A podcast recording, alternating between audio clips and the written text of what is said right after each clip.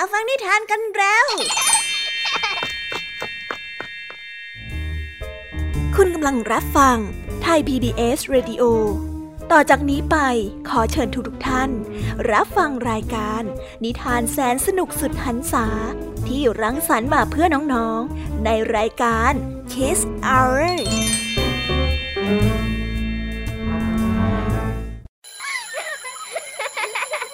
โรงเรียนเลิกแล้ว กลับบ้านพร้อมกับรายการ Kiss Hours โดยบรรยาชยโย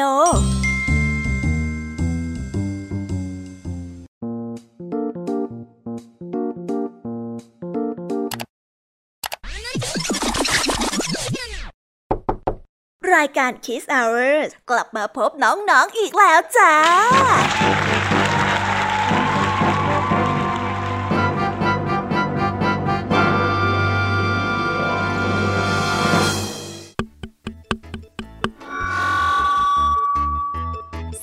วีดัสสวัสดีน้องๆชาวรายการ Kiss Hour ทุกๆคนนะคะอะวันนี้พี่ยามีกับผองเพื่อน ก็ได้นำนิทานสนุกๆมาเล่าให้กับน้องๆได้ฟัง เพื่อเปิดจินตนาการแล้วก็ตะลุยไปกับโลกแห่งนิทานกันนั่นเอง น้องๆคงอยากรู้กันแล้วใช่ไหมล่ะคะ ว่านิทานที่พวกพี่ได้เตรียมมาฝากน้องๆกันนั้น มีชื่อเรื่องว่าอะไรกันบ้าง เดี๋ยวพี่ยามีจะบอกกันเกริ่นไว้ก่อนนะคะ พอให้เรียงน้ำย่อยกันเอาไว้ก่อนนะ วันนี้นะคะคุณครูหายใจดีของเราได้นำนิทานพื้นบ้านของประเทศฟิลิปปินส์มาฝากพวกเรากันค่ะ ในนิทานเรื่องแรกที่คุณครูไหวได้นำมาฝากกันนั้น มีชื่อเรื่องว่ากำเนิดฟักทอง ต่อกันด้วยเรื่อง ต้นกำเนิดไก่ ส่วนเรื่องราวของนิทานทั้งสองเรื่องนี้จะเป็นอย่างไรและจะสนุกสนานมากแค่ไหน น้องๆต้องรอติดตามรับฟังกันในช่วงของคุณครูไหวใจดีของพวกเรากันนะคะ วันนี้นะคะพี่ยามีของเราก็ได้จัดเตรียมนิทานทั้งห้าเรื่องมาฝากพวกเรากันค่ะอันแน่น้องๆฟังไม่ผิดค่ะ นิทานทั้งห้าเรื่อง นิทานเรื่องแรกของพี่ยามีมีชื่อเรื่องว่า หนูในหม้อ ต่อกันในนิทานเรื่องที่สองที่มีชื่อเรื่องว่า ปลาน้ำเค็มกับปลาน้ำจืด และในนิทานเรื่องที่สามมีชื่อเรื่องว่า ชายชารากับลา และในนิทานเรื่องที่สี่มีชื่อเรื่องว่า นกกระทากับสุนัขจิ้งจอก และในนิทานเรื่องที่ห้ามีชื่อเรื่องว่า คนไข้กับหมอส่วนนิทานทั้งห้าเรื่องนี้จะเป็นอย่างไร น้องๆห้ามพลาดเลยนะคะ รอติดตามรับฟังกันในช่วงของพี่ยามีเล่าให้ฟังกันนะคะ นิทานสุภาษิตในวันนี้ค่ะ ลุงทองดีกับเจ้าจ้อย ก็ได้เตรียมสำนวนมาฝากพวกเรากันอีกเช่นเคย ซึ่งในวันนี้นะคะมากันในสำนวนที่ว่า ไปลามาไหว้ส่วนเรื่องราวและความหมายของคำคำนี้จะเป็นอย่างไร และจะสนุกสนานมากแค่ไหน เจ้าจ้อยเนี่ยจะสร้างเรื่องอะไรให้ลุงทองดีปวดหัวอีกนั้น เราต้องรอติดตามรับฟังกันในช่วงของนิทานสุภาษิตจากลุงทองดีและก็เจ้าจ้อยตัวแสบของพวกเรากันนะคะ นิทานของพี่เด็กดีในวันนี้ก็ได้จัดเตรียมนิทานมาฝากน้องๆกันอีกเช่นเคยในช่วงท้ายรายการค่ะ ซึ่งในวันนี้นะคะ พี่เด็กดีได้นำนิทานเรื่องหงขนทองมาฝากกันส่วนเรื่องราวจะเป็นอย่างไร จะสนุกสนานมากแค่ไหน น้องๆต้องรอติดตามรับฟังกันให้ได้เลยนะคะ ในช่วงท้ายรายการกับพี่เด็กดีของเราค่ะ โอ้โห เป็นยังไงกันบ้างล่ะคะ ได้ยินแค่ชื่อเรื่องนิทานก็น่าสนุกแล้วใช่ไหมล่ะคะพี่ยาเมียก็ตื่นเต้นที่อยากจะรอฟังนิทานที่พวกเรารออยู่ไม่ไหวแล้วล่ะค่ะ งั้นเอาเป็นว่าเราไปฟังนิทานทั้งหมดเลยดีกว่าไหมคะเพราะว่าตอนนี้เนี่ยคุณครูหายใจดี ได้มารอน้องๆอยู่ที่หน้าห้องเรียนแล้วล่ะค่ะงั้นเราไปหาคุณครูไหวกันเถอะนะคะ ไปกันเลย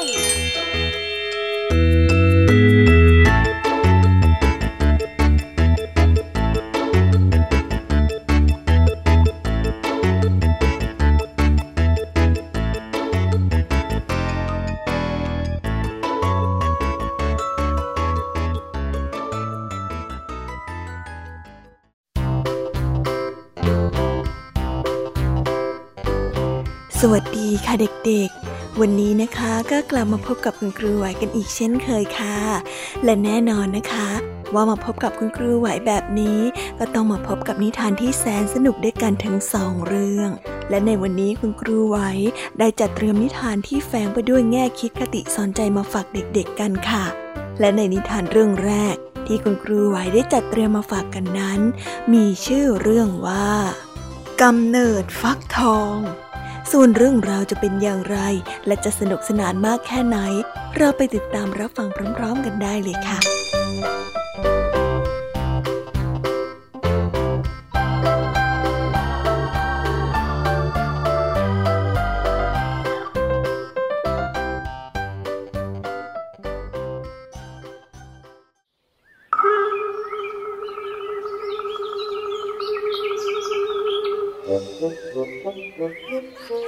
มาแล้ว มีสองตายายคู่หนึ่ง มีฐานะร่ำรวยกว่าใครๆในหมู่บ้านนั้น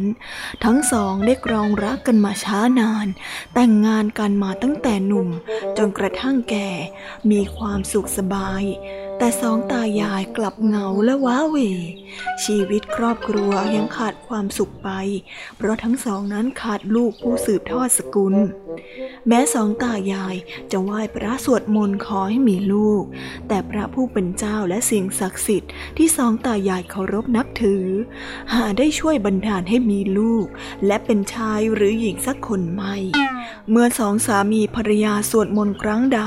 ก็จะวิงวอนร้องขออย่างนี้ตั้งแต่หนุ่มจนกระทั่งแก่ชรา เมื่อสวดมนต์ภาวนาขอครั้งแล้วครั้งเล่า เมียก็ไม่มีลูกตามความต้องการ จนคนที่เป็นผัว หรือตานั้นเกิดความโมโห ร้องขึ้นมาด้วยความโกรธว่า พระผู้เป็นเจ้าและสิ่งศักดิ์สิทธิ์ทั้งหลายข้านั้นอยากมีลูกไว้สืบสกุลเหลือเกิน แกจนป่านนี้แล้วก็ยังไม่มีลูก โปรดมอบลูกให้กับข้าด้วยเถิด ถึงจะเป็นลูกที่มีแต่หัวข้าก็ยอม โปรดเห็นใจข้าด้วยเถิดสิ่งศักดิ์สิทธิ์ทั้งหลาย สิ่งศักดิ์สิทธิ์จึงได้โดนบันดาลให้ตามที่เขาต้องการ เพราะไม่นานยายก็ได้ตั้งท้องขึ้น โอ้ยตา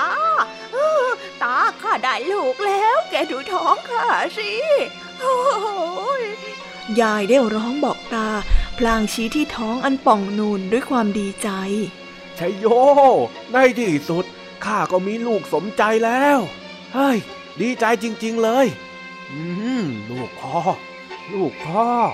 ผู้ที่เป็นตาได้ร้องแสดงความดีใจไปกับยายด้วย ทั้งตาและยายต่างช่วยกันทนุถนอมจนท้องของยายนั้นครบกำหนดคลอด แต่ทว่า ทารกน้อยของตาและยาย มีรูปร่างหน้าตาต่างจากทารกทั่วไป เพราะลูกชายของตาและยายมีแต่หัว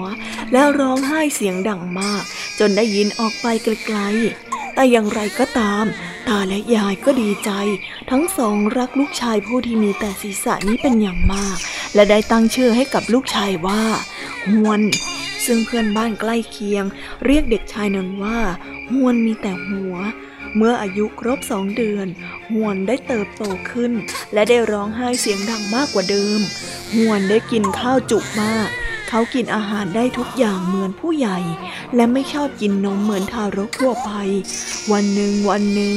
ฮวนกินข้าวหมดหนึ่งถัง กินหมูได้หนึ่งตัว เนื้อวัว เนื้อควาย ก็อย่างละครึ่งตัวจึงจะอิ่ม หากฮวนไม่ได้กินอาหาร เขาจะร้องไห้เสียงดัง ซึ่งเสียงร้องของเขาดังมาก และร้องไห้ทั้งวันทั้งคืน นับเป็นเสียงที่รบกวนชาวบ้านเป็นอย่างยิ่ง หวนนั้นร้องไห้เสียงดังไปจนถึงปราสาทของเจ้าเมือง แม้ผู้คนจะพากันรำคาญ และเอื่อมระอาเสียงร้องไห้ของหวน แต่พ่อแม่ของหวนทนฟังได้ ไม่เคยหงุดหงิดเลยสักนิด เพราะความรักของพ่อและแม่ที่มีต่อลูกนั่นเอง แม่ลูกจะทำอย่างไร พ่อและแม่ก็ยังรักชาวเมืองทนความรำคาญของเสียงร้องไห้หวนไม่ไหว ต่างพากันเดินขบวนไปร้องทุกที่เจ้าเมือง ต่างเดือดร้อนกับเสียงร้องไห้ดัง ๆ ของหวนทุกคืนเลยมอมฉันไม่ไหวแล้วเพคะ ช่วยด้วยเถอะใช่ใช่พวกเราเนี่ยนะ ไม่มีเวลาได้พักผ่อนเลย เพราะเจ้าทารกเนี่ย เอาแต่ร้องไห้ทั้งวันทั้งคืน เสียงดังรบกวนชาวบ้านไปหมดเฮ้ยใช่ใช่ลูกชายของตายายนะ่ะร้องไห้จนทนไม่ไหวแล้ว เพื่อความสงบสุขของชาวบ้านชาวเมืองของเรา โปรดนำห่วงที่มีแต่หัวเนี่ยไปประหารชีวิตด้วยเถอะบรรดาชาวบ้านชาวเมืองต่างส่งเสียงแจ้งเจ้าเมืองให้ทราบถึงความเดือดร้อน ข้าเองก็ได้ยินเสียงร้องไห้ของเจ้าเด็กประหลาดคนนี้เช่นกัน เพื่อความสงบสุขของชาวบ้านและชาวเมืองข้าจะให้ทหารไปจับตัวเด็กน้อยที่ชื่อหวนมาประหารซะ จะได้จบเรื่อง สองตายายได้ยินเรื่องราวที่ชาวเมือง ได้ไปฟ้องกับเจ้าเมือง และได้ยินเสียงเจ้าเมืองนั้นสั่งจับลูกชายของตนไปประหารชีวิตพอดี ทั้งสองต่างรีบเข้าไปขอชีวิตให้ลูกชาย ด้วยน้ำตาที่นองหน้า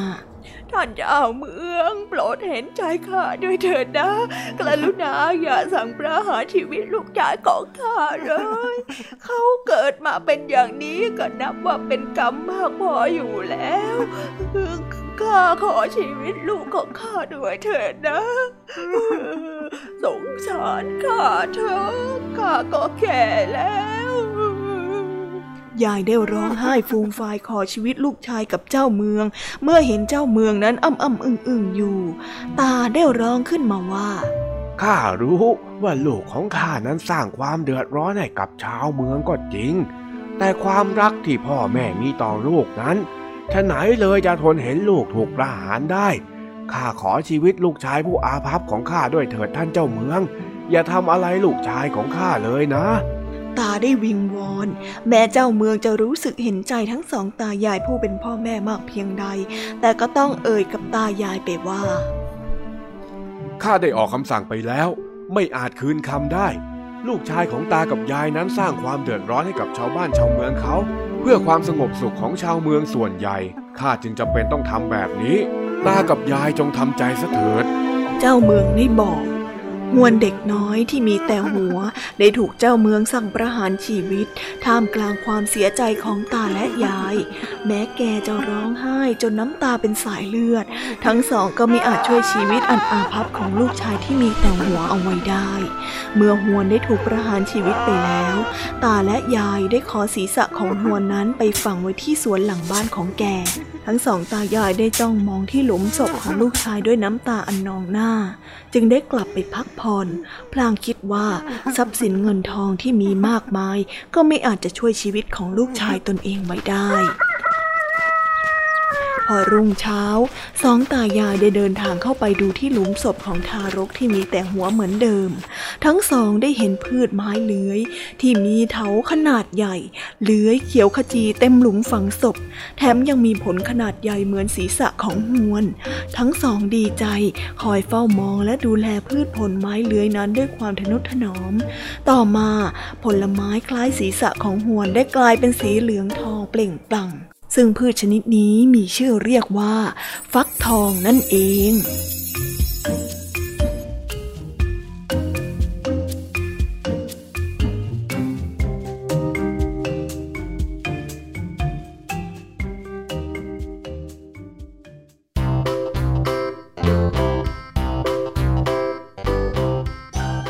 และก็จบกันไปเป็นที่เรียบร้อยแล้วนะคะสำหรับนิทานในเรื่องแรกของคุณครูไหว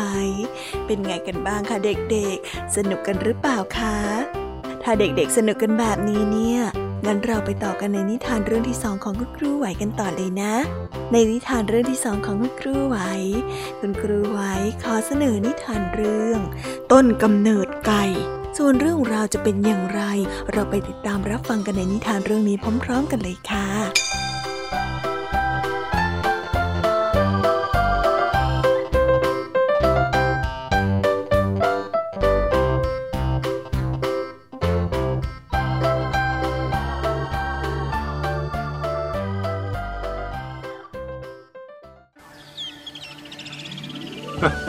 นานมาแล้ว มีสามีภรรยาที่ยังหนุ่มและยังสาวคู่หนึ่ง ทั้งสองเพิ่งได้แต่งงานกัน ยังไม่มีบุตรธิดาด้วยกัน สามีมีอาชีพเป็นชาวประมง เขามีเรือสำหรับนำออกไปหาปลาทุกวัน ภรรยาของเขาได้เฝ้าอยู่บ้านทำงานบ้านและหุงข้าวปลาไว้คอยสามี เมื่อเขากลับมาจากหาปลาในตอนเย็นๆวันหนึ่งได้เกิดพายุใหญ่ ลมพัดแรง ฝนกระหน่ำลงมาราวกับจะท่วมโลกบ้านเรือนชาวประมงที่อยู่ริมชายทะเล ได้ถูกลมพัด แรงและน้ำท่วม บ้านหลายหลังพังเสียหาย เรือหาปลาของชาวประมงหนุ่มนั้น ได้ถูกพายุพัดไปติดอยู่ที่อีกเกาะหนึ่งที่อยู่ห่างไกลออกไป เขาไม่สามารถกลับบ้านไปหาภรรยาของเขาได้ เพราะเรือที่ใช้สำหรับหาปลาของเขา ถูกพายุพัดจนจมหายไปกับทะเลแล้ว โชคดีที่ชายหนุ่มว่ายน้ำเข้าถึงฝั่งไปยังเกาะ จึงได้รอดชีวิตไปได้ ฝ่ายภรรยาที่ตั้งครรภ์ได้หลายเดือนแล้ว ก็คอยสามีกลับมาที่บ้าน วันแล้ววันเล่า นางเสียใจร้องไห้หาสามี แม้จะพยายามตามสืบหาอย่างไรก็ตาม แต่ก็ไม่ได้รับข่าวข่าวของสามีเลยจนเวลาผ่านไปหลายเดือน นางจึงได้คลอดบุตรที่เป็นทารกหญิง หน้าตาจิ้มลิ้ม ผิวพรรณงาม น่ารักน่าชัง นางได้เลี้ยงลูกสาวคอยสามีวันแล้ววันเล่านางคิดว่าเขายังมีชีวิตอยู่ สามีของนางจะต้องกลับบ้านมาได้สักวันหนึ่ง นางคิดว่าเขาจะต้องดีใจที่นางคลอดลูกสาวที่หน้าตาน่ารักให้เขาความหวังของนางยังคงดูห่างไกลเหลือเกิน แม้ว่าวันเวลาจะผ่านไปนานหลายปี นางเลี้ยงลูกสาวจนเติบโตเป็นวัยรุ่นแล้ว แต่ก็ยังไม่ปรากฏร่างของสามีให้เธอเห็นเลย นางได้เฝ้ารอวันแล้ววันเล่า จนกระทั่งเดือนปีผ่านไปอย่างไร้วี่แววของสามี ที่นางมั่นใจว่าเขายังมีชีวิตอยู่ นางอยากให้เขากลับมาไวๆ โดยบัดนี้นางรู้สึกว่าตนเองเริ่มเจ็บป่วย จากระยะเริ่มต้น เพียงจับไข้ตัวร้อนเพียงเท่านั้น แม่จ๋าเดี๋ยวหนูซื้อยามาให้แม่นะจ๊ะ ลูกสาวได้ส่งยาเม็ดแก้ไข้ ให้นางมาสองเม็ด นางได้กินยาที่ลูกสาวยื่นมาให้ ตามด้วยน้ำในแก้วที่ลูกสาวส่งให้ แต่อาการของนางก็ไม่ดีขึ้นเลย ยิ่งเวลาผ่านไป อาการของนางได้เริ่มสุดหนักขึ้นหนักขึ้น แม่ แม่ไหวไหมจ๊ะ เย็นวันหนึ่ง หลังจากที่กินยาของลูกสาว ลูกสาวได้อ้อนวอนขอให้เธอกิน นางได้กลับบอกกับลูกสาวด้วยน้ำตาหนองหน้าไปว่า ลูกเอ้ยอาการของแม่ ดูท่าจะไม่รอดแม่ แม่ทำไมพูดอย่างนั้นล่ะจ๊ะแม่ต้องอยู่กับหนูตลอดไปนะหญิงสาวได้ปล่อยร้องไห้ตามไปด้วย คนเป็นแม่พยายามซับน้ำตาให้ตัวเอง พยายามทำใจให้เข้มแข็ง พลางปลอบลูกไปว่า อย่าร้องไห้ไปเลยลูกแม่ ลูกต้องเข้มแข็ง พ่อของลูกยังมีชีวิตอยู่ หากไม่มีแม่ ลูกจงออกไปตามหาพ่อ พ่อของลูกมีจุดสังเกตอยู่จุดหนึ่ง หญิงสาวได้จ้องหน้ามารดา ตั้งใจฟังมารดาว่ามารดานั้นจะบอกอะไร พ่อของลูกมีจุดสังเกต กลางศีรษะจะมีแผลเป็นรูปกากบาท เมื่อแม่ได้ตายไป ลูกจงออกตามหาพ่อตามเกาะต่างๆ แม่คิดว่าลูกจะต้องได้พบพ่อ เมื่อสั่งเสียลูกแล้ว ไม่กี่วันคนที่เป็นแม่ก็ได้เสียชีวิตลง หลังเสร็จจากงานศพแม่ตามพิธีกรรมแล้ว หญิงสาวพร้อมด้วยเสื้อผ้าในกระเป๋ากับทรัพย์สินอันเป็นจำนวนหนึ่ง ออกตามหาบิดาตามเกาะต่างๆ และเมืองต่างๆ หญิงสาวได้เดินทางไปจนทั่ว แต่ก็ไม่พบ วันหนึ่งมีชายกลางคนคนหนึ่งได้เอ่ยปากขอเธอแต่งงาน เพราะเห็นว่าเธอนั้นอยู่เพียงลำพังคนเดียวในบ้านเมืองที่ไม่คุ้นหน้าคุ้นตา เลยไม่ปลอดภัยเลยสำหรับเธอ เธอได้สังเกตมาหลายเดือนแล้วว่า ชายวัยกลางคนผู้นี้เขาเป็นคนดี เธอจึงได้เอ่ยปากแต่งงานกับเขา เมื่อแต่งงานกับชายวัยกลางคนไปแล้ว หญิงสาวจึงปรนิบัติเขาเป็นอย่างดีในฐานะที่เป็นภรรยาที่ดี งานบ้านงานเรือนไม่ขาดตกบกพร่อง กระทั่งวันหนึ่ง หญิงสาวมีโอกาสแปลงผมให้สามี สิ่งที่เธอพบบริเวณกลางศีรษะของเขา คือรอยแผลที่เป็นรูปกากบาทหญิงสาวเริ่มนึกถึงคำสั่งของแม่ก่อนเสียชีวิต พ่อของลูกมีจุดสังเกต กลางศีรษะจะมีแผล เป็นรูปกากบาท เธอรู้สึกตกใจก่อนจะร้องไห้ออกมา จนชายวัยกลางคนผู้ที่เป็นสามีประหลาดใจ จึงได้ร้องถามออกไปว่า เออทำไมอยู่ๆเจ้าถึงร้องไห้ล่ะฮะ เป็นอะไรหรือเปล่า หญิงสาวจึงเล่าเรื่องความหลังของตนเอง และของแม่ของเธอให้ฟังจนละเอียด ชายวัยกลางคน จึงนิ่งและอึ้งไป รู้สึกตกใจและเสียใจ เขาคิดว่าภรรยาคนนี้ต้องเป็นบุตรสาวของเขาที่พัดพลากจากกันเมื่อหลายสิบปีก่อนแน่นอน แต่เพื่อความแน่ใจ เขาได้ชวนหญิงสาวผู้ที่เป็นภรรยา ตรงไปที่มัสยิดเพื่ออธิษฐานจิตถามสิ่งศักดิ์สิทธิ์ว่า ข้าแต่พระผู้เป็นเจ้าที่ศักดิ์สิทธิ์ ข้าขอเสี่ยงทายว่าภรรยาคนนี้ของข้าเป็นคนอื่นหรือเป็นลูกสาว ถ้าเป็นคนอื่น ขอให้ข้าและภรรยายังเป็นมนุษย์ อยู่ครองรักกันต่อไป แต่ถ้าข้ากับนางเป็นพ่อลูกกันจริง ก็ขอให้ข้าและภรรยากลายเป็นสัตว์อื่นที่ไม่ใช่มนุษย์ด้วยเถิด โดยความศักดิ์สิทธิ์ของผู้ที่เป็นเจ้า ร่างของคนทั้งสอง จึงได้เกิดเปลี่ยนแปลงขึ้นมาในทันที ชายผู้ที่เป็นสามีได้กลายเป็นไก่ตัวผู้ที่มีขนเงางามระยิบระยับ และได้โกงคอขัน ส่วนร่างของหญิงสาวได้กลายเป็นไก่ ทั้งสองจึงเป็นต้นกำเนิดของไก่บนโลกใบนี้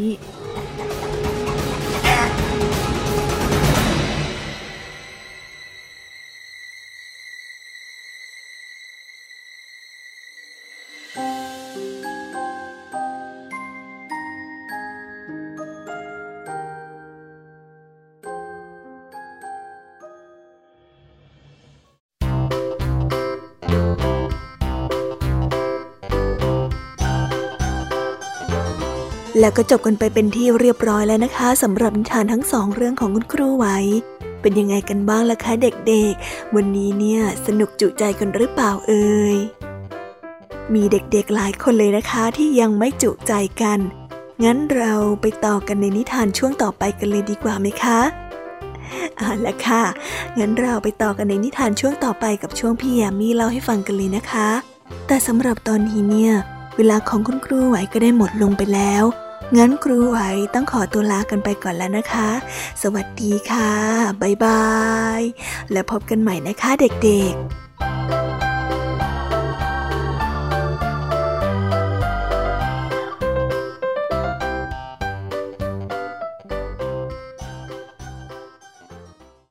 เพียงแค่มีสมาร์ทโฟน ก็ฟังได้ไทย PBS Digital Radio สถานีวิทยุดิจิทัลจากไทย PBS เพิ่มช่องทางง่ายๆ ให้คุณได้ฟังรายการดีๆ ทั้งสดและย้อนหลัง ผ่านแอปพลิเคชันไทย PBS Radio หรือเว็บไทย PBS Radio .com ไทย PBS Digital Radio Infotainment for all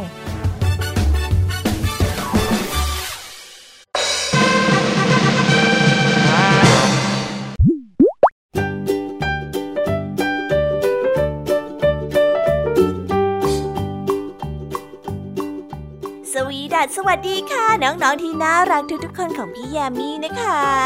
ก็เปิดรายการมาพร้อมกับเสียงอันสดใสของพี่แยมมี่กันอีกแล้ว และวันนี้ค่ะนิทานเรื่องแรกที่พี่แยมมี่ได้จัดเตรียมมาฝากน้องๆนนั้น มีชื่อเรื่องว่า หนูในหม้อส่วนเรื่องราวจะเป็นอย่างไรจะสนุกสนานมากแค่ไหน เราไปติดตามรับฟังพร้อมๆกันได้เลยค่ะ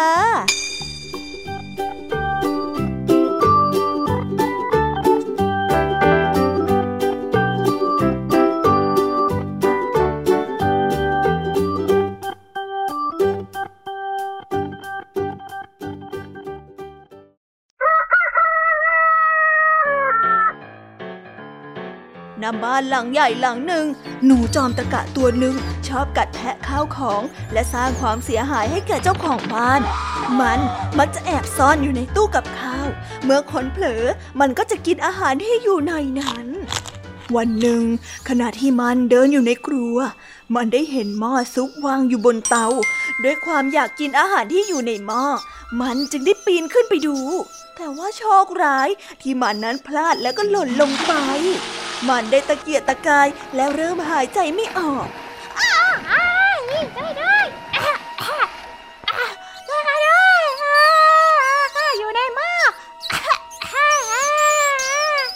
มันรู้ตัวว่ามันจะต้องไม่รอดชีวิตจากในนี้แน่ ๆ มันจึงได้บ่นกับตัวเองว่า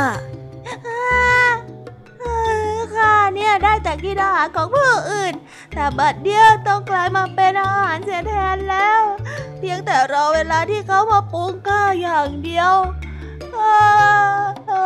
ข้าไม่ไหวแล้ว หลังจากที่พูดจบ เจ้าหนูก็ได้จมไปในหม้อและเสียชีวิตในที่สุด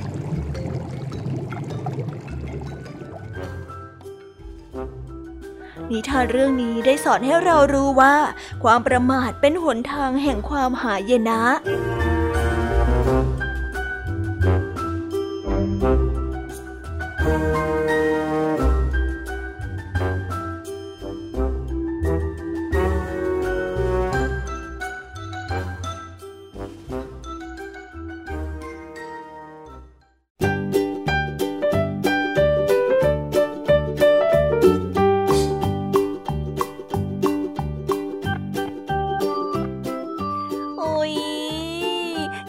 าเรื่องแรกของพี่ยามีกันลงไปแล้วว่าเผิ่แป๊บแป๊บเดียวเอง แต่พี่ยามีรู้นะคะว่าน้องๆออย่างไม่จุใจกันอย่างแน่นอน พี่ยามีก็เลยเตรียมนิทานแนวเรื่องที่สองมาฝากเด็กๆกันค่ะ ในนิทานเรื่องที่สองนี้ มีชื่อเรื่องว่าปลาน้ำเค็มกับปลาน้ำจืด ส่วนเรื่องราวจะเป็นอย่างไร และจะสนุกสนานมากแค่ไหน เราไปรับฟังพร้อม ๆ กันได้เลยค่ะ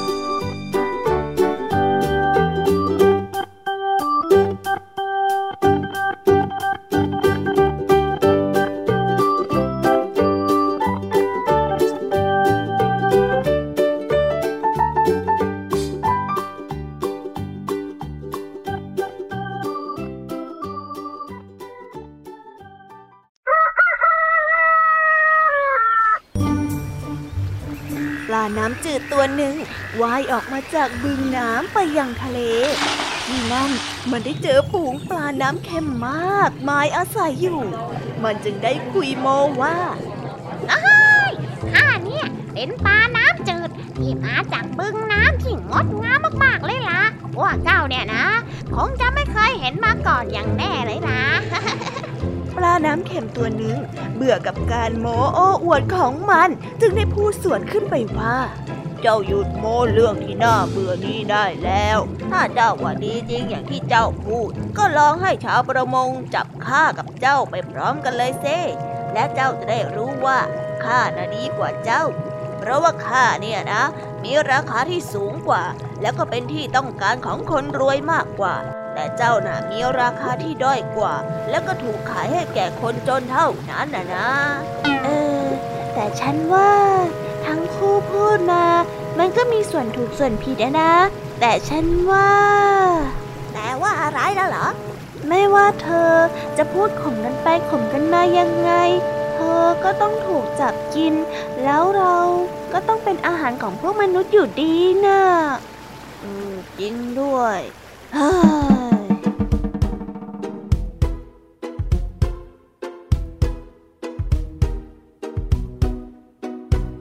นิทานเรื่องนี้จึงได้สอนให้เรารู้ว่า อย่าคุยโม้โอ้อวดว่าตนเองนั้นวิเศษกว่าใคร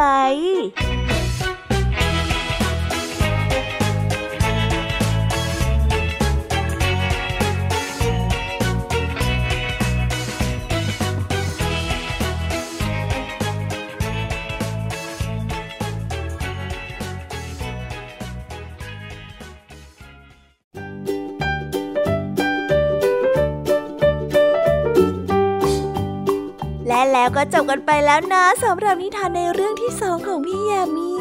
เป็นไงกันบ้างคะน้องๆ สนุกจุใจกันแล้วหรือยังเอ่ยฮะอะไรนะคะ ยังไม่จุใจกันหรอ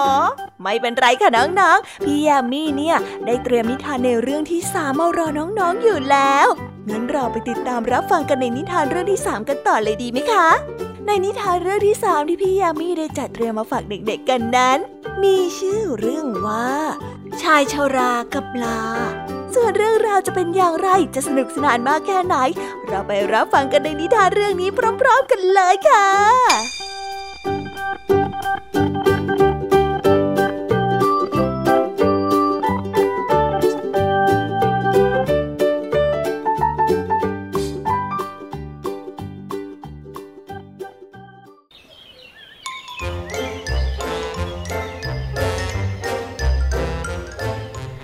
ชราคนหนึ่งอาศัยอยู่ในชนบท ชั่วชีวิตของเขาไม่เคยเข้าไปในเมืองเลยสักครั้ง เขาจึงขอร้องลูกๆว่า พ่ออยากจะเข้าไปในเมือง เพราะในชีวิตของพ่อเนี่ยไม่เคยไปที่นั่นมาก่อนเลย อย่างน้อยๆเนี่ย ก่อนที่พ่อจะสิ้นชีวิตไป พ่อขอไปเที่ยวในเมืองสักครั้งหนึ่งได้ไหม ลูกๆของเขาจึงจัดแจงเตรียมเกวียนและลา เพื่อนำทางชายชาราไป ลูกของเขาได้พูดขึ้นมาว่าพ่อ พ่อเพียงแต่นั่งบนเกวียน ลากเจ้าลาไป เจ้าลาก็จะพาพ่อเข้าไปในเมืองเองจ้ะเมื่อชายชราได้มาถึงครึ่งทาง ก็ได้เกิดพายุลูกใหญ่ ท้องฟ้าได้มืดครึ้ม ลมพัดแรงทำให้ลาหลงทางไปจนถึงหน้าผาสูง ชายชาราได้เห็นว่า เขาตกอยู่ในอันตรายจึงได้พูดออกไปว่า โอ้ทำไมข้าถึงต้องเอาชีวิตมาทิ้งด้วยวิธีนี้ทำไมต้องปล่อยให้เจ้าล้าโง่ๆพวกนี้นำทางข้าด้วยนะ เฮ้ย ไม่น่าเลยเรา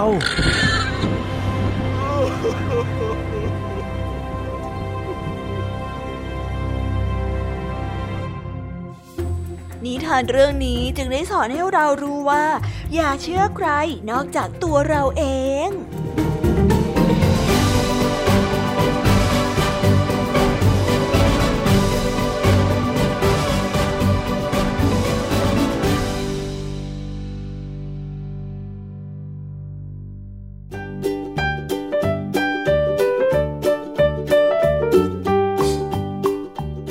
ละค่ะน้องๆ ก็จบนิทานในเรื่องที่ 3 ของพี่ยามีกันลงไปเป็นที่เรียบร้อยแล้วนะ น้องๆ พร้อมจะไปสนุกในนิทานเรื่องที่ 4 ของพี่ยามีกันแล้วหรือยังล่ะคะ ถ้าน้องๆพร้อมกันแล้ว งั้นเราไปติดตามรับฟังกันในนิทานเรื่องที่ 4 ของพี่ยามีกันเลย ในนิทานเรื่องที่ 4 ที่พี่ยามีได้เตรียมมาฝากน้องๆนั้น มีชื่อเรื่องว่า นกกระทากับสุนัขจิ้งจอกส่วนเรื่องราวจะเป็นอย่างไร เราไปรับฟังพร้อมๆกันได้เลยค่ะ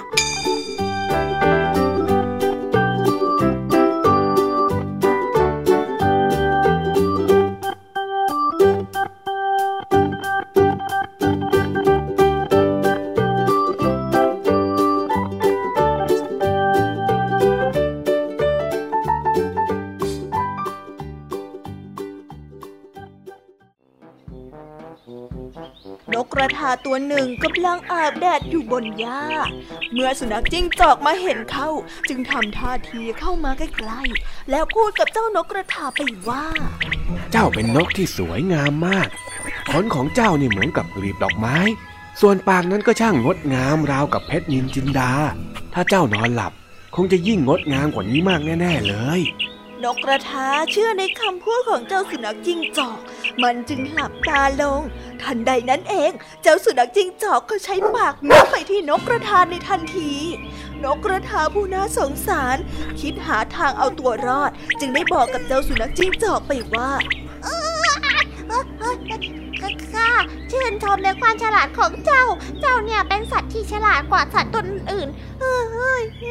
เออจริงๆนะจริงๆนะเออเจ้าเป็นสัตว์ที่ฉลาดกว่าตัวอื่นๆเลย ก่อนเจ้าจะกินข้าเนี่ยโปรดบอกชื่อของเจ้าให้ข้ารู้ด้วยเถอะนะข้าน่ะอยากรู้ ครั้งหนึ่งก่อนที่ข้าจะเสียชีวิตก็ได้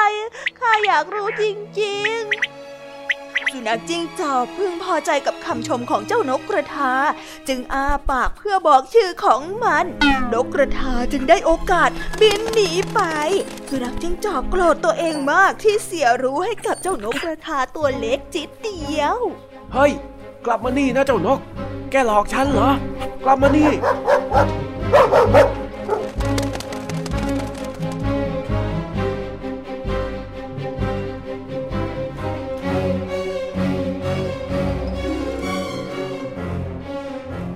นิทานเรื่องนี้จึงได้สอนให้เรารู้ว่า อย่าลุ่มหลงในคำเยินยอ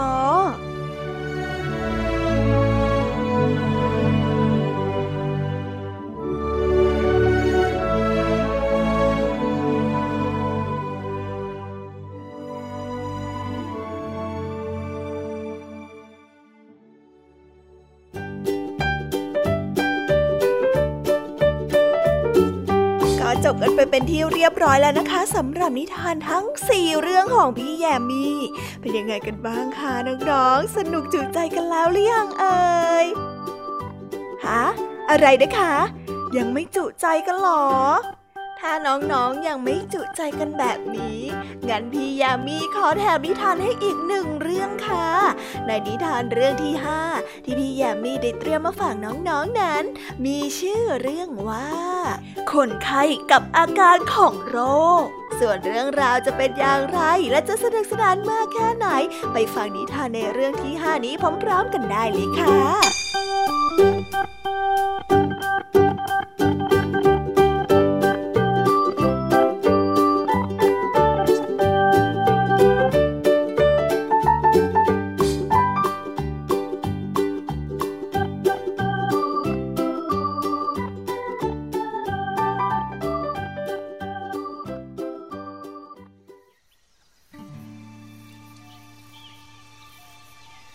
วันหนึ่งที่อากาศสดชื่นแจ่มใส หมอคนหนึ่งได้ถามคนไข้ของเขาว่า วันนี้รู้สึกเป็นยังไงบ้างเหรอครับ คนไข้ของเขาจึงได้ตอบออกไปว่าเออก็รู้สึกลำบาก เนื้อตัวของผมเนี่ยมันสั่นไปหมดทำให้ผมเนี่ยกังวลเป็นอย่างมากเลยครับหมอได้ยินคนไข้ตอบเช่นนั้น ก็บอกคนไข้ว่านั่นเป็นสัญญาณที่ดี วันต่อมาหมอได้ถามคนไข้อีกว่า เขารู้สึกอย่างไร คนไข้จึงได้ตอบกับเขาไปว่า แต่ผมรู้สึกแย่มาก ผมทรมานเพราะพิษไข้ทำให้ผมนั้นต้องนอนแย่อยู่แต่บนเตียงทำอะไรไม่ได้เลยหมอจึงได้พูดกับคนไข้อีกครั้งว่า นี่เป็นสัญญาณที่บอกว่า เขาจะมีอาการที่ดีขึ้นในไม่ช้า ในที่สุด น้องชายของคนไข้ก็ถามคนไข้ว่า ฉันหวังว่าพี่จะหายดีในไม่ช้านะ เชื่อหมอเถอะ ยังไง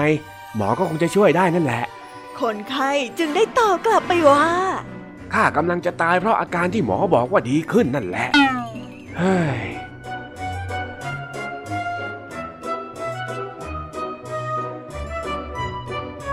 นิทานเรื่องนี้จึงได้สอนให้เรารู้ว่า บางครั้งคนเราก็จำเป็นต้องพูดโกหก เพื่อทำให้ผู้อื่นสบายใจ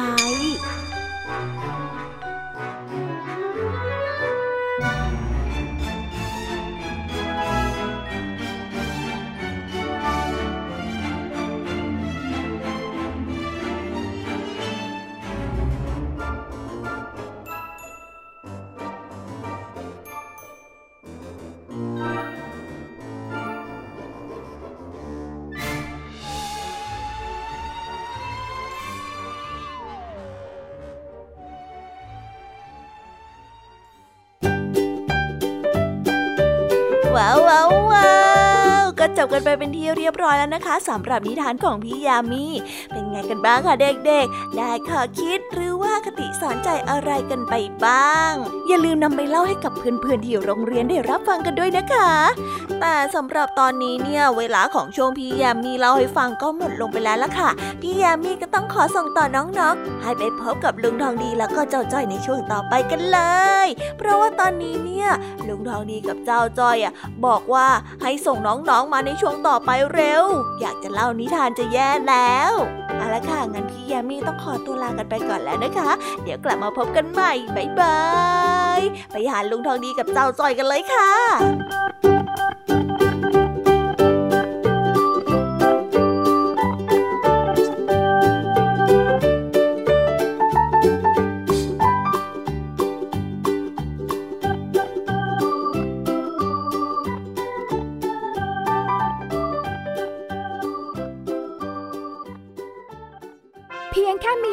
โฟน ก็ฟังได้ไทย PBS Digital Radio สถานีวิทยุดิจิทัลจากไทย PBS เพิ่มช่องทางง่ายๆ ให้คุณได้ฟังรายการดีๆ ทั้งสดและย้อนหลัง ผ่านแอปพลิเคชันไทย PBS Radio หรือเว็บไทย PBS Radio .com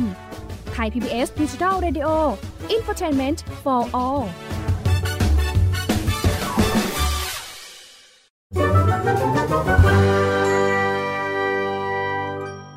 นิทานสุภาษิต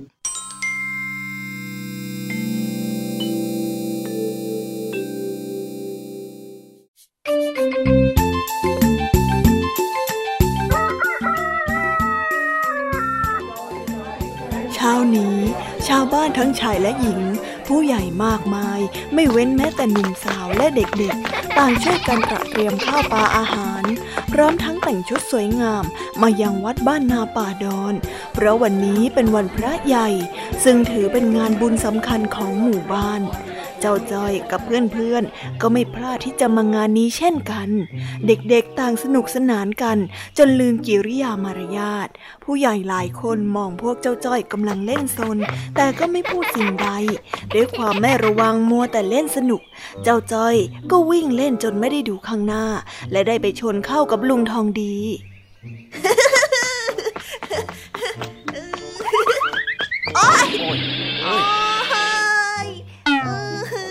จ้อยอืมนี่แน่โอ้ยโอ้ยจอยเจ็บนะลุงน้องดี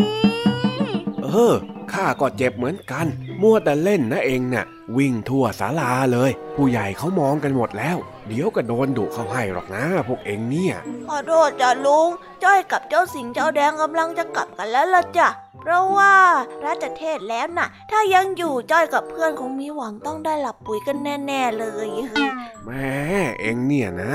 มาวัดก็ต้องมาฟังธรรมสิไม่ใช่มาเล่นกวนคนอื่นเขาไปทั่ว แล้วเนี่ยนะ ถ้าหากว่าจะกลับ พวกเองก็ไปกราบลาหลวงพ่อกันหน่อย หรือไม่ก็ไปบอกพ่อแม่เองบ้าง ผู้ใหญ่ที่วัดเยอะแยะไปหมดนะเห็นไหมจ้อยว่าคงไม่เป็นไรมั้งจ้าลุง พวกจ้อยหายไปก็คงเข้าใจว่าพวกจ้อยไปเล่นที่อื่น คงไม่มีใครเป็นห่วงจ้อยหรอกจ้ะ อีกอย่างนะ ก็มีคนตั้งเยอะตั้งแยะมากมาย พวกจ้อยอาจจะไปไหนมาไหนทำอะไรก็คงไม่มีใครสนใจจ้อยหรอกจ้ะลุงทองดี ไม่ใช่อย่างนั้นข้าหมายถึงพวกเองน่ะเป็นเด็ก เด็กก็ควรแสดงความนอบน้อมถ่อมตน ไปลามาไหว้ ไม่ใช่นึกจะมาก็มา นึกจะไปก็ไปกันแบบนี้ข้าเห็นพวกเองตั้งแต่มาแล้ว มือไม้แข็งไปหมด ไม่ยอมยกมือสวัสดีใครสักคน มัวแต่เล่นกันแบบนี้เนี่ย ผู้ใหญ่คนอื่นเขาจะคิดยังไงฮะ โอ้โหแค่จ้อยไม่ยกมือไหว้จะต้องเป็นเรื่องราวใหญ่โตขนาดนั้นเลยเหรอจ๊ะ มันก็ไม่ใช่เรื่องใหญ่โตอะไรหรอกเจ้าจ้อย แต่ว่านี่มันเป็นวัฒนธรรมของคนไทยเรา และอีกอย่างเนี่ย ผู้ใหญ่เขาก็จะได้เอ็นดู แถมพ่อแม่เองก็จะได้รู้ว่าเองไปไหนด้วย จ้าลุง ถ้างั้นต่อไปนี้จ้อยกับเพื่อนๆจะเป็นคนไปมาลาไหว้แล้วล่ะจ้ะเขาเรียกว่าไปลามาไหว้โว้ย นี่เองเข้าใจที่ข้าพูดบ้างไหมเนี่ยฮะไม่เลยจ้าแล้วแล้วมันยังไงล่ะจ้าลุงทองดี ไอ้มาลาไปไหว้เนี่ยฮึมเอาอย่างนี้ก็แล้วกัน เดี๋ยวข้าจะเล่านิทานให้เองฟัง มานี่ขยับเข้ามาใกล้ๆนี่ เดี๋ยวข้าจะเล่าแล้วนะอ๋อจ้ะจ้ะ กาละครั้งหนึ่งนานมาแล้ว ได้มีสิงโตเจ้าป่าอาศัยอยู่ในป่าลึก ซึ่งสิงโตเจ้าป่าตัวนี้ เป็นผู้ที่มีเมตตา สิงโตท่านนี้ได้ปกปักรักษาเหล่าสัตว์ทั้งหลายในป่ามาโดยตลอด ไม่เคยทำร้ายผู้ใด อยู่มาวันหนึ่งได้มีพึ่งตัวเล็กๆ หลงพลัดถิ่นมาจากที่ที่แสนไกล แล้วบินเข้ามาในป่าที่สิงโตเจ้าป่าตัวนี้เป็นผู้ปกป้อง พวกพึ่งเห็นเหล่าดอกไม้ที่ผลิบานอยู่ในป่าแห่งนี้ ก็บินกรูเข้าไปดูดกินน้ำหวานในดอกไม้กันอย่างสำราญใจ พอเริ่มถึงเวลาพลบค่ำก็เกิดมีฝนพายุใหญ่ในป่าแห่งนั้น เจ้าพึ่งที่อยู่ในนั้นต่างก็หวาดกลัว ตอนนี้พวกพึ่งกำลังมองหาทางกลับบ้าน แต่หายังไงก็หาไม่เจอ เพราะตอนนั้นมันมืดมากทำให้พึ่งไม่เห็นเส้นทางเก่าที่พวกมันบินมา มันก็เลยปรึกษากันว่าจะหาที่พักแถวๆนั้น เพราะว่ากลัวว่าจะเป็นอันตรายหากต้องบินฝ่าพายุออกไป เจ้าพวกพึ่งนั้น คุยกันเสียงดังจนทำให้นกฮูกที่อยู่แถวนั้นสะดุ้งตื่น นกฮูกโมโหเป็นอย่างมาก จึงได้ตะโกนไล่พวกพึ่งให้ออกไปจากแถวนั้น พึ่งตัวหนึ่งพูดอ้อนวอนต่อนกฮูกด้วยความนอบน้อม และขอหลบภัยซ่อนตัวให้ผ่านคืนนี้ไปก่อน แล้วพวกมันก็จะไม่กลับมารบกวนอีกเลย เมื่อเห็นว่าเหล่าพึ่งเป็นสัตว์ที่มีความนอบน้อม มีมารยาทนกฮูกจึงได้แนะนำให้พึ่ง ไปพักที่ถ้ำของสิงโต แต่พวกพึ่งก็กลัวและไม่กล้าไป เพราะกลัวว่าจะถูกสิงโตทำร้าย พูดยังไม่ทันขาดคำสิงโตก็ได้เดินมา พวกพึ่งที่เห็นต่างก็รีบบินหนีเพราะความกลัว สิงโตเจ้าป่า เห็นพวกพึ่งกำลังบินหนี ก็เลยยิ้มและกล่าวทักทายด้วยท่าทีที่อ่อนน้อม จากนั้นสิงโตก็ได้กล่าวต้อนรับพึ่งสู่ป่าใหญ่ที่ตนดูแล เจ้าพึ่งหยุดชะงัก จากการได้เห็นท่าทีที่เจ้าป่าดูมีเมตตาและองอาจ และดูไม่ดุร้ายอย่างที่คิด เมื่อสิงโตเจ้าป่าพูดเสร็จ ก็ได้หันไปคุยกับเจ้านกฮูกถึงเรื่องทั้งหมดที่เกิดขึ้น พอสิงโตได้รู้เรื่องแล้ว ก็เลยให้เจ้าพวกพึ่งไปพักที่ถ้ำของตน และบอกว่าตัวมันนั้นเป็นเจ้าถิ่นในป่าแห่งนี้ จึงควรให้การต้อนรับสัตว์น้อยใหญ่ทั้งหลายที่หลงเข้ามาที่นี่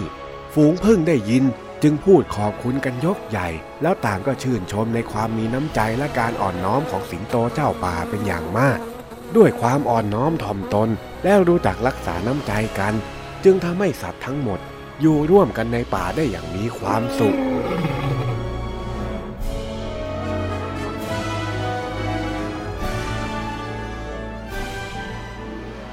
เห็นไหมว่าความอ่อนน้อมเนี่ยจะทำให้เราได้รับความช่วยเหลือในยามที่เราเดือดร้อนยังไงล่ะเจ้าจ้อย อ๋อ การไปลามาไหว้กับความนอบน้อมมันเป็นแบบนี้นี่เอง จ้อยเข้าใจแล้วล่ะจ้ะลุงทองดีจ๋า เออ เอ็งเข้าใจแบบนี้เนี่ยข้าก็ชื่นใจ ว่าแต่ลุงทองดีจ๊ะแล้วพวกจ้อยขอไปกราบลาหลวงพ่อท่านก่อน แล้วขอไปกินขนมที่ทำบุญแบบนี้จ้อยจะดูน่ารักขึ้น แล้วก็จะได้กินขนมมากขึ้นด้วยใช่ไหมจ๊ะแน่เองเนี่ยนะ นอบน้อมก็ส่วนนอบน้อม เจ้าเล่ห์ก็ส่วนเจ้าเล่ห์เองจะเอาอย่างไงของเองก็เอาสักอย่างฮะ เฮ้ล้อเล่นจันลุงทองดี งั้นจ้อยกับเพื่อนขอลาลุงทองดี แล้วก็ไปวิ่งเล่นข้างล่างศาลาก่อนนะจ๊ะ เออเออ แล้วก็อย่าลืมไปลามาไหว้กับผู้หลักผู้ใหญ่คนอื่นเขาด้วยล่ะพวกเองนะฮะ ได้แล้วจ้า ไปไปวิ่งกันเบาๆหน่อย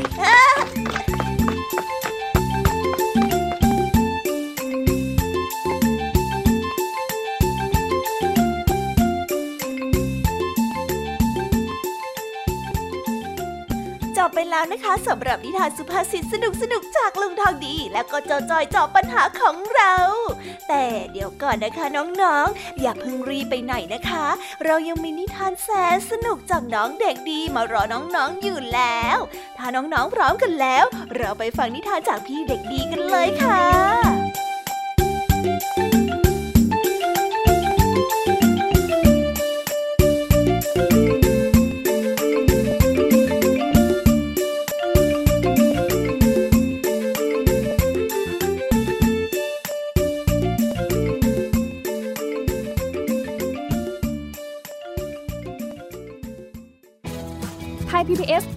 ดิจิทัล Radio Infotainment for All สถานีวิทยุดิจิทัล จากไทย PBS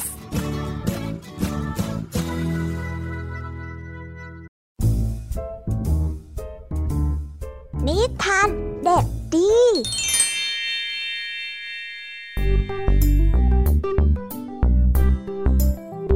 สวัสดีครับน้องๆ วันนี้ก็กลับมาพบกับพี่เด็กดีกันอีกแล้ว และแน่นอนว่ามาพบกับพี่เด็กดีแบบนี้ ก็ต้องกลับมาพบกับนิทานที่แสนสนุกกันในช่วงท้ารายการ และวันนี้นะครับ พี่เด็กดีก็ได้เตรียมนิทานเรื่องหงขนทองมาฝากกัน ส่วนเรื่องราวจะเป็นอย่างไร ถ้าน้องๆออยากจะรู้กันแล้ว งั้นเราไปติดตามรับฟังกันได้เลยครับ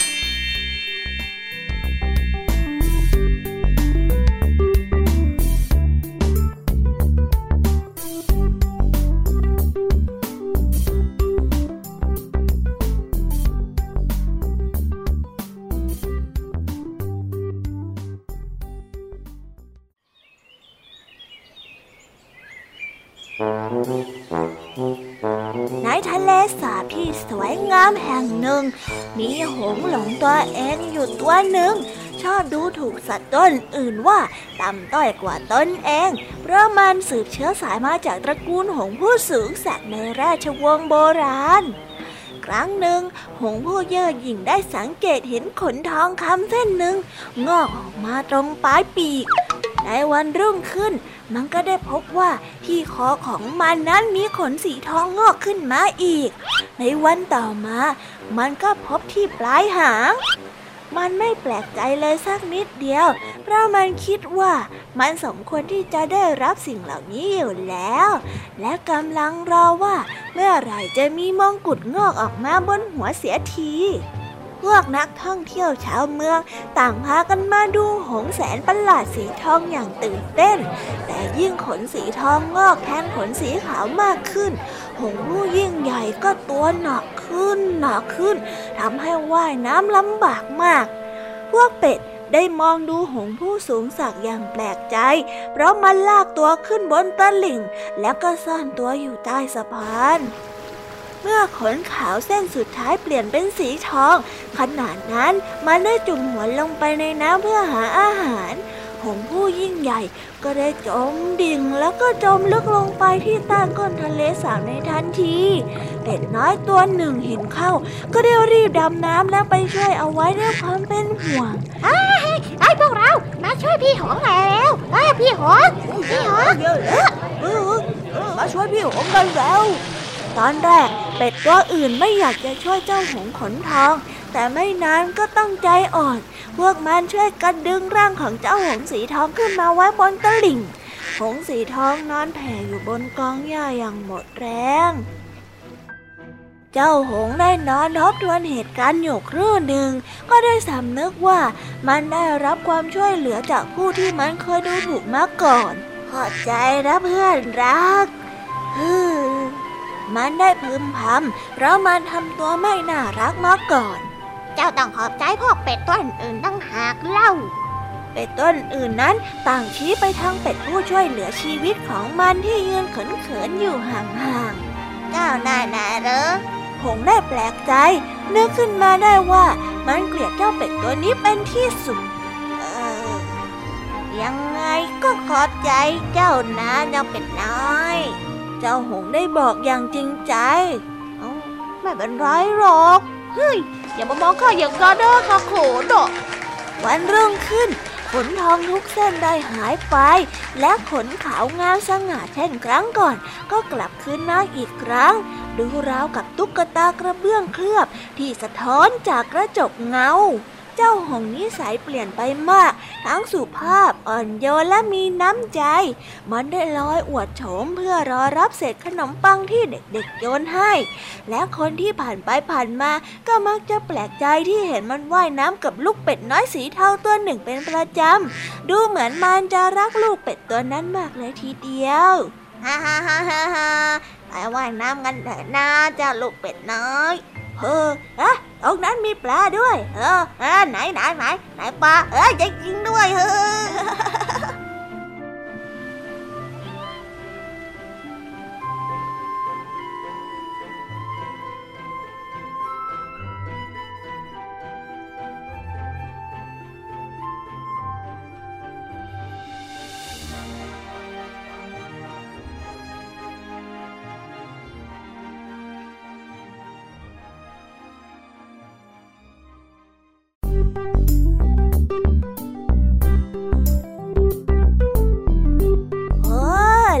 จบกันไปเป็นที่เรียบร้อยแล้วนะครับสำหรับนิทานของพี่เด็กดีในวันนี้ เป็นยังไงกันบ้างล่ะครับน้องๆ สนุกกันหรือเปล่าเอ่ยถ้าน้องๆสนุกกันแบบนี้ เอาไว้วันหลังพี่เด็กดีจะจัดเตรียมนิทานที่แสนสนุกแบบนี้มาฝากกันอีกนะครับ แต่สำหรับวันนี้เวลาของพี่เด็กดีก็หมดลงไปแล้ว พี่เด็กดีก็ต้องขอตัวลาน้องๆกันไปก่อน แล้วพบกันใหม่นะครับ สวัสดีครับ บ๊ายบาย เป็นเด็กดีของคุณพ่อคุณแม่นะครับ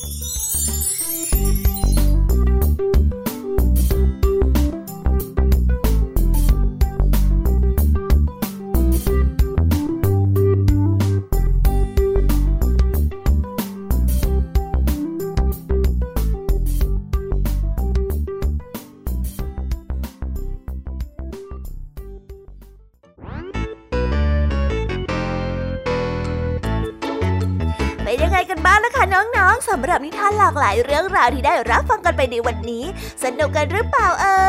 ยหลากหลายเรื่องราวที่ได้นำมาเนี่ย บางเรื่องก็ให้ข้อคิดสะกิดใจ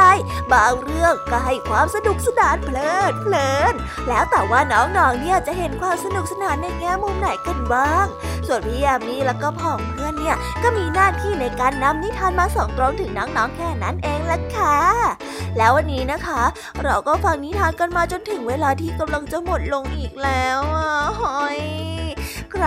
ที่ฟังไม่ทันเนี่ย หรือว่าฟังไม่ครบ ก็สามารถไปย้อนรับฟังได้ที่เว็บไซต์ไทย PBS Radio หรือที่แอปพลิเคชันไทย PBS Radio ได้นะ ถึงเวลาที่จะต้องกล่าวคำลาแล้วล่ะค่ะ พี่ยามีต้องคิดถึงน้องๆอีกแน่เลย แต่ไม่ต้องห่วงนะคะน้องๆ พี่ยามีเนี่ยขอสัญญาเลยว่า จะกลับมาพบกันใหม่พร้อมกับนิทานที่แสนสนุกแบบนี้กันอีกแน่นอนค่ะน้องๆ อย่าลืมนำข้อคิดดีๆ ที่ได้จากการรับฟังนิทานที่แสนสนุกของคุณครูไหว พี่ยมมี่ลุงทองดีและก็เจ้าจ้อย และก็นิทานจากพี่เด็กดีในวันนี้ไปใช้กันด้วยนะคะเด็กๆ เอาไว้พบกันใหม่ในวันพรุ่งนี้นะสำหรับวันนี้พี่ยามีต้องขอตัวลากันไปก่อนแล้วล่ะค่ะ สวัสดีค่ะ บ๊ายบายนะคะนังนงและพบกันใหม่ค่ะ